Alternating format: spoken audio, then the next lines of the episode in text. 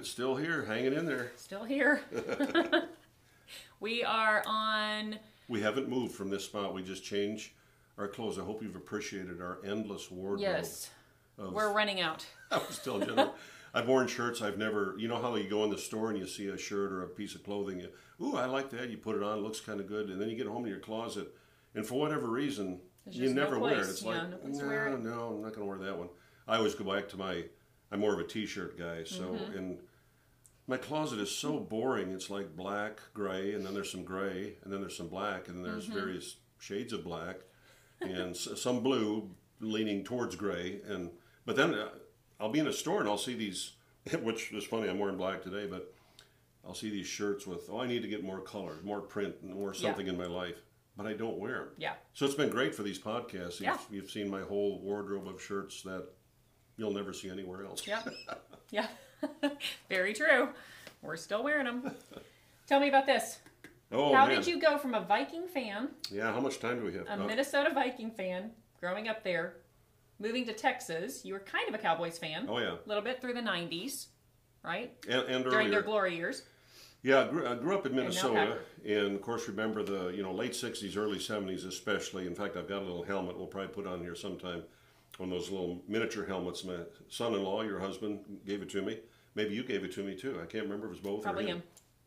Signed by the Purple People Eaters, uh, Carl Eller, Alan Page, Gary Larsen, and Jim Marshall. Oh, yeah. He waited in line a long time for that yeah, and uh, when we lived in Minnesota. I was man, I was a Vikings fan, especially when they played in the outdoor stadium at Bloomington. I was, I was sad, as were a lot of Minnesotans. Uh, We're a hardy breed, mostly Swedes and Norwegians at that time. And, Used to uh, the cold. yeah, I mean, we loved for. I remember oftentimes the uh, NFC Championship in those years was Minnesota versus the 49ers or Minnesota versus the Rams. And of course, the California teams, if you'd read the press, they're whining and crying Oh, and yeah. complaining about the cold weather. You know, we just, we were like, yeah, come on up Yep. Mm-hmm. here. You know, we'd go out in our shirt sleeves and the Vikings fans would sit in the audience, you know, be 10 below zero and they don't even have anything on their top, Yeah. you know. So th- that were fun years. When they went to the indoor stadium, that took a little luster off it, and some other things along the way. Plus, we moved away. We moved to Texas. We've And the been- fact that they can never win. no, well, four Super Bowls, been to four, but Sorry, Adam. I know. but hey, they've been to four. That's more than a lot of teams have ever even dreamed about. But those were good years. The early years were really fun. And we'll talk more about that when I have the, the Vikings helmet on there. There- There's some fun memories from that. But we did move to Texas in 71 and slowly, reluctantly became a Cowboys fan. And then I did actually did a couple of events with Coach Tom Landry. One- One was a fellowship of Christian athletes. One was a prayer breakfast in Fort Worth for the FBI and the Fort Worth uh, Police Department. And Coach Landry was asked to speak, Yeah. and I was asked to sing and share. He was a class act. Oh, he was. I mean, just the, the little bit of time we got to spend off the stage in the room. Mm-hmm. You know, you always heard about that he was a solid Christian, but Mm-hmm. he was. He didn't really care all that much talk about all the football stuff. He wanted to talk about Mm. the Lord, and uh, that really helped me become a Cowboy fan. In those early years, um, it, it was very easy. Those were just Yeah. fun years. If you lived in Texas, especially in the Dallas area, which we did, and Coach Landry and all those great, uh, great teams, great defensive teams, Roger Staubach, Yeah. uh, you know, Randy White and Too Tall and Harvey Martin and uh, uh, Bob Lilly and you know, just there, there's a bunch of Hall of Famers. It, it was pretty easy. Then as they went on, even through the '90s, I cheered for them. But the new era of ownership uh, kind of lost its luster for me, Yeah. along with some other things. Actually, it was your husband who called me, my wonderful son-in-law, who was born in Wisconsin, not too far from Green Bay uh, bleeds green and gold, and he was everything was about the Packers. I never disliked the Packers, even as a Vikings fan. I always thought, man, the Packers are such a solid organization, um, but I just didn't have any real connection with them. yeah. And so Jason got these tickets through his brother-in-law Andy for a Monday night game at Lambeau Field. I was out on the road somewhere, and, and Jason called me. Is there any way you could get here? Would you like to go to the game? Oh yes, I'd love to. Well, it turned out it was Monday night, Vikings Packers. Our seats were like the second row, 50 yard line, perfect seats. It probably snowed. It snowed. The guy you see on, if you ever watch a Packers game, there's probably more than one, but there's one guy that you see a lot. He's got like a wolf skin cap, and uh, I actually was sitting right close proximity. I got my picture taken with him. You know, it was just the whole experience. The Yeah. next day we went uh, ate at Curly's Pub, went to the Pro Shop, and then we took a tour of Lambeau Stadium, which is I haven't been to all of them, but I can't imagine a more impressive, historically significant because Packers have won 13 World Championships, going way back, uh, four Super Bowls. But I mean, their their championship uh, lineage is second to none, Yeah. literally. So you go through this museum and the Lombardi and the names, you know, from way back, and then at, uh, toward the end of the tour, you come out. You can't go on the field, but you come out the locker room and you see Lambeau Field spread out before you. And I always say, and I saw a bright light and gave my heart to Vince. I right then and there I thought, because like I said, I'd been aware of the organization.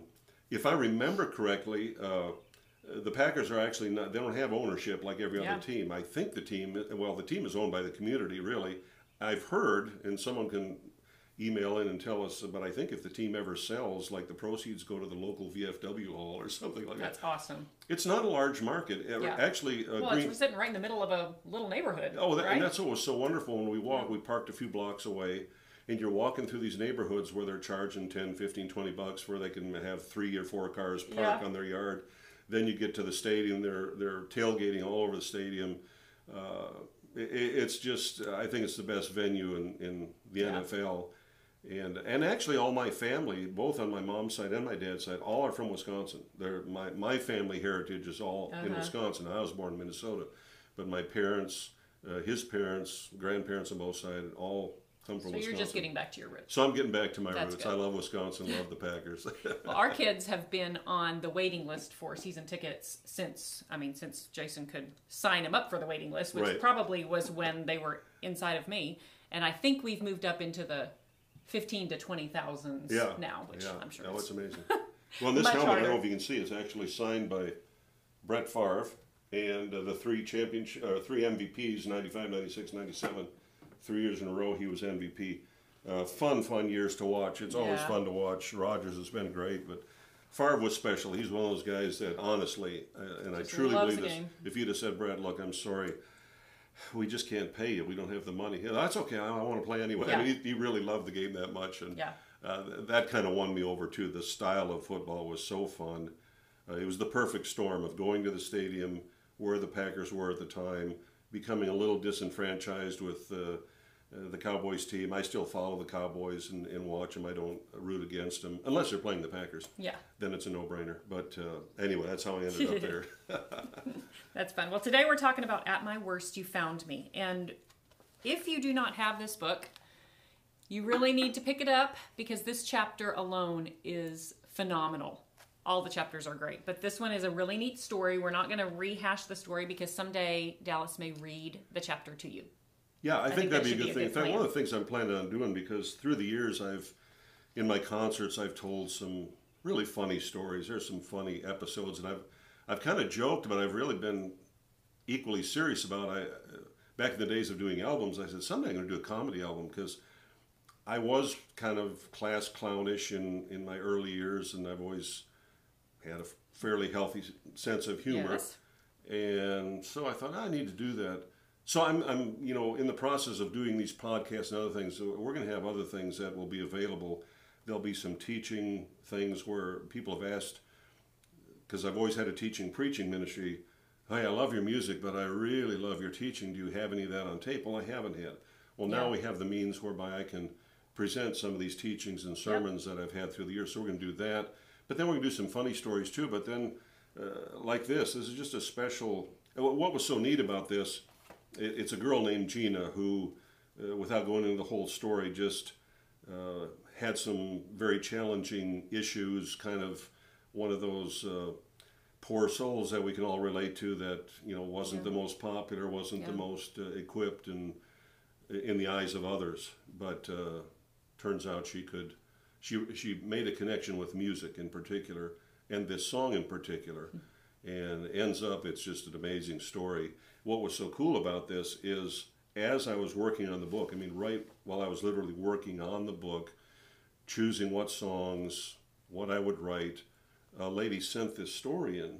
Uh, just felt impressed to send me this wonderful story about a girl who had loved this song and how the song had impacted her life. And uh, you know, I, I don't want to give it away, but it's it's really amazing, and so that's why it ended up in the book. And and actually, it's one of my. You've heard me say this now three or four times. One of my favorite songs, but I mean, out of It's one of 250, too. 300 songs, at Yep. my worst to be up there pretty close to the top. Uh, both because lyrically, what it talks about, you know, at my worst, you found me. For those people who Yeah. always feel like I'm not good enough, or I, I've gone too far, or oh, God couldn't help, God couldn't save me because man, look what I've done. No, that's exactly the point Yeah. where He can and desires to save us. Kind of like that old the song uh, they always sang for an invitation at the end of the Graham Crusades and many others. Uh, uh, just as I am, without Yeah. just as I am. Yeah. You know, no guarantees, no promises, dirty, lost. Uh, that's where he can do his work. So that really is what the song is about. That's right, and it, it I mean, it must have come from. I, I- I don't even know that you know how you wrote it, but I'm just thinking of Romans five eight that in while we were still sinners, Yeah. Christ died for us. Yeah. It didn't. It wasn't because of anything we had done. And that's usually when I sing it now. That's usually the scripture I reference before I sing it. I don't. We were talking earlier. Uh, you know, you'd think you'd remember the stories behind every song you've written, but I really don't. Some of Mm-hmm. Yeah. them, I, I know that I wrote them. I can maybe even remember kind of when or the geographically where I was, but some I just don't remember specifically. Mm-hmm. I know we were doing the Tell 'em Again album, so again, whenever we Oh, would yes. do an album, you know, I had to write some new material. At my worst, came out, but I don't remember the specifics of it, other than it is a reflection of that scripture. Yeah, That, uh, which I always find that scripture to be. How do I say this? Okay, switching gears here a little bit. Growing up, I loved science fiction. I love Twilight Zone. I love there was a program on uh, television called Alcoa Theater, I think it was Alcoa Aluminum Presents, and it was always uh, science fiction. A lot of times, the theme in science fiction was parallel universes, and that remains kind of at times. There's these parallel universes. There's somebody like us, or maybe there's a time gap, and whatever. I always found that a fascinating thing. Well, one day I was studying that scripture, and uh, where's that found again? Uh, Romans five eight. Romans five eight. I don't know. I don't. And God demonstrates His own love towards us in that while we were yet sinners, Christ died for us. And I thought, well, that's really interesting because while we were yet sinners, we when that scripture was written, we were at least two thousand years away from Yeah. even being born. But Christ died for us. Hmm. The, the tenses of the words, and it bears out in the Greek as well. There is that unique Yeah. tense that uh, he, you know the one song I wrote he knew me then he knows me now. Uh, there's kind of that in, in a say it's not. Don't don't write me any letters or email me. Dallas is into parallel universes. But it's just interesting the way the verse is written that God in in the present of that time included all Yeah. past, present, future. And uh, I think that scripture is incredibly, he, demonst- he demonstrates, not demonstrated as though it historical he did it, which he certainly did, but he demonstrates, present tense, his own love towards us, written to those who initially read it, and us. He died for us. Yeah. He, he did it over 2,000 years ago, but there is that sense of it is available right now at the same time. So it's, it's a it's a rich, rich verse, and that really is the essence of of the song. Um, I've often said I like words. Um, I wasn't ever really good with math. When algebra came along, I just fell off the train. But uh, English, sentence structure, literature, that, that's that was in my wheelhouse. And, I, and I've always liked words. Uh, the word redeemer, for example, we, we throw it around easily. Um, it certainly has the sense that most of us understand to to redeem. Like when I was a kid, we had uh, S and H green stamps, uh, gold bond stamps. You went to the gas station, went to the grocery store, and with depending on the amount of your purchase, you got so many stamps. Which then, when you got a bunch of stamps, you could put them in a booklet. that was we'd sit down as a family with a sponge, or we'd lick them around. Okay, it's, come on, kids, is we're going to lick the stamps tonight and put them in the books. And after you got so many books, you could go to the redemption center, the S&H Green Stamp Redemption Center, and depending on how many books of stamps you had, you could redeem, or you could get. Uh, you know, my brother and I always wanted toys, but you, folks wanted folding chairs or a folding table or things like that. So a lot of our understanding of redemption is is like that, kind of a transaction, which it is.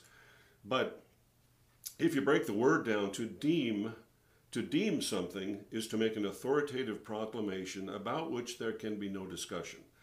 I, uh, King Arthur, deem thee, Sir Lancelot, a knight of the Round Table. There's no argument, there is no vote. There. King Arthur deems it so, it is done. God deemed before the foundation of the world that we should mm-hmm. be made in his image, that we should be his. His, mm-hmm. his love predates us, if you will.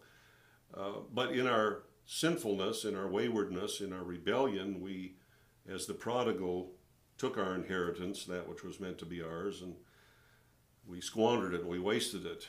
But by His Holy Spirit, Scripture tells us that no one comes to Jesus. I noticed this the other day. It was interesting. I'd never noticed it before. There's one verse that says, no one comes to Jesus unless the Father draws him. There's another mm-hmm. verse that mm-hmm. says no one comes to the Father unless Jesus draws mm-hmm. him, and we know that the Holy Spirit woos and draws us. Mm-hmm. So he he draws us as that. I like to use the imagery of the prodigal. He brings us to our senses, and he redeems. Yep. In other words, that which he had originally deemed, he now redeems, and that yeah. really is in essence what the word is about. Mm-hmm. And the song captures the redemptive processes and thoughts of the Lord. And that really is what the song's about to encourage people that, because there is a lot of that thinking, I've got to get cleaned up or I've got to get right, I've got to be better than I am, I'm lost, I'm too far gone. No, no, mm-hmm. at your absolute worst. Uh, you know, the scripture that he was forgiven much, loveth mm-hmm. much. Uh, years ago, I worked with David Wilkerson for 10 and a half years, started in New York you go to a prayer meeting at Times Square Church or Brooklyn Tabernacle or mm-hmm. Teen Challenge Center where you've got people that were drug addicts, prostitutes, murderers, yeah. the list goes on and on. You listen to how they pray and how they worship the Lord. Yeah. You talk about volume, talk about yeah. passion. Why is that? Is it just emotionalism? No. It's because they have been redeemed right. from the pit and they know it. He was forgiven much, loveth much. So you're never too far gone. Uh, there are no hopeless situations in Christ Jesus. That's right. And with that, I think I'll read the chorus because these words say exactly that. Why they worship so passionately. At my worst, you found me. At my worst, you died. At my worst, you loved me, and at my worst, you tried to tell me that the best thing I could do would be to give my life to you. At my worst, you loved me, and now I love you too. Excellent. Nice. Says it all.